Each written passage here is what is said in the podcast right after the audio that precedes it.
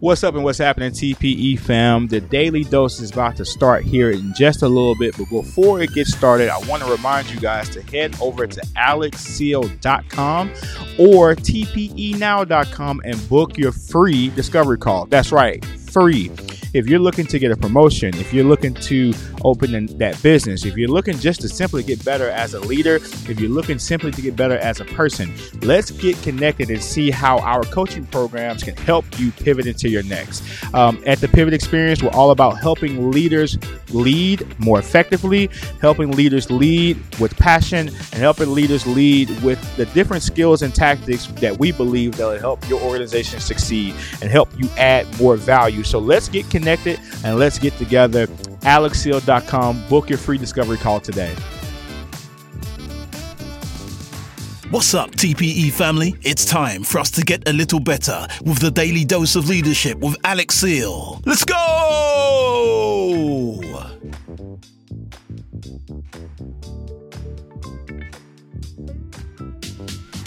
What's up and what's happening, TPE fam? Once again, we are back with another daily dose where the aim is just to get better every day. Um, just looking to get a little bit better, push that needle, continue to move forward each and every day. That's what the TPE and that's what the daily dose is all about. The pivot experience uh, exists to help leaders get to the next level. We are here to help you move on into the to, into the next space in your life, the next season in your life. And today on today's dose is going to be no different. We're going to be talking about conflict resolution, conflict resolution. And I feel like if you're a leader there will be moments where you will have conflict. There will be moments where um, your leadership will be tested to be able to resolve problems, resolve issues, differences, uh, just different things that come up in the organization that it, uh, it's particularly in organizations that are, are people led or people driven because um, you know just people dependent organizations come with different levels of of stress or different opportunities to to be able to exercise conflict resolution skills because people are different um, people you know the people that you're dealing with the people that's in your organization they're going to be experiencing different life things they're going to be experiencing different um, uh, growing pains uh, they're going to be experiencing a myriad of things particularly if you're in organizations that have generations of of of, of different um, people you know, just co- trying to coexist in one space. You know, when you have a wide range of ages, you're appealing to different needs at different times. And so I, I, I would tell you to have skills that will help you manage that conflict and have resolution in that conflict are very important. And I just want to canvas these three things uh, really quickly, uh, just a quick bite here to be able to help you get into the next uh, level of yours. And so, identifying root causes of conflict. Number one, um, identifying root causes.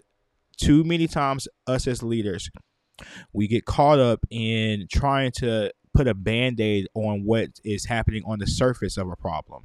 Um, a lot of times we waste a bunch of we uh, you know there's several instances in our in your leadership. If you think back and you really try to pay attention to uh, when you've had the opportunity to to resolve conflict you've had a natural inclination to try to just take what's on the surface and be able to try to try to fix that.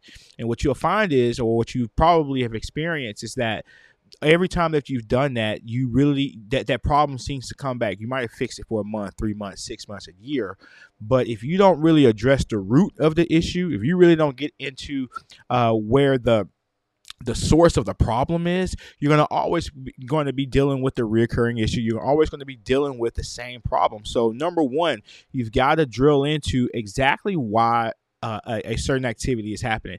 And it could be something not necessarily as simple, but it could, could be something as literal as, hey, uh, someone has a misconception about the way another person feels about them, and they've never talked about the issue. That's why we continue to have you know groups of people at odds with each other or we're continuing to have failure in execution in certain systems because everybody's not working at that synergistic level. They're not working with a certain level of cohesion and, and they're not galvanized enough to be able to to to really work through whatever the system is or work through whatever the problem is. So until you identify what the root cause of that is you're gonna gonna always have that. Sure you can implement policies and, and systems that can help try to uh, deter those issues from happening. But until you address the root of the issue, you're always going to have that problem. You're always going to run into that issue. So I definitely would uh, say number one is identifying the root causes of those issues and the conflicts. And I, I, I'm telling you that will definitely help help help you out in a lot in the long run in terms of uh, sharpening your conflict resolution skills. Number two, collaborative problem solving. I think this is something that is uh, relevant to today's workspace. Uh, there's a lot of collaborative work happening, uh, working work that happens across departments. Uh, things are compartmentalized now. You Used to be before most uh, organizational structures, and some still there, there's a, a, central manager like a GM or or a director of operations or just that singular person that wears the they might wear the bulk of the of the uh, the the the load um, from a management standpoint. But now that that we've divided some of that workload up, and then when issues exist, it typically involves multiple people. So it's at your is at your um, advantage if you start adopting this idea of collective or collaborative problem solving. When you are including other people um, in trying to address a and address an issue you know it kind of makes me think about this phrase that we used to have in our business. Uh, we you know when we talk about large problems we would say you know how do you eat an elephant? One bite at a time. In terms of just if you got a large problem you just take one bite at it at a time. You just kind of just keep plugging away at it and eventually the problem will go away. Well in today's thinking in, in a more in a hyper sense, it's well, how you eat an elephant? You throw a party. You get more people to to address it at one time. That problem goes away much faster when you include more people. So I definitely think collaborative problem solving is a crucial skill in uh, in terms of conflict uh, resolution. And then number three, we're gonna uh, this is to me the last point here: maintaining team harmony. And so I think that um, the idea of harmony isn't talked about enough in terms of how it impacts culture.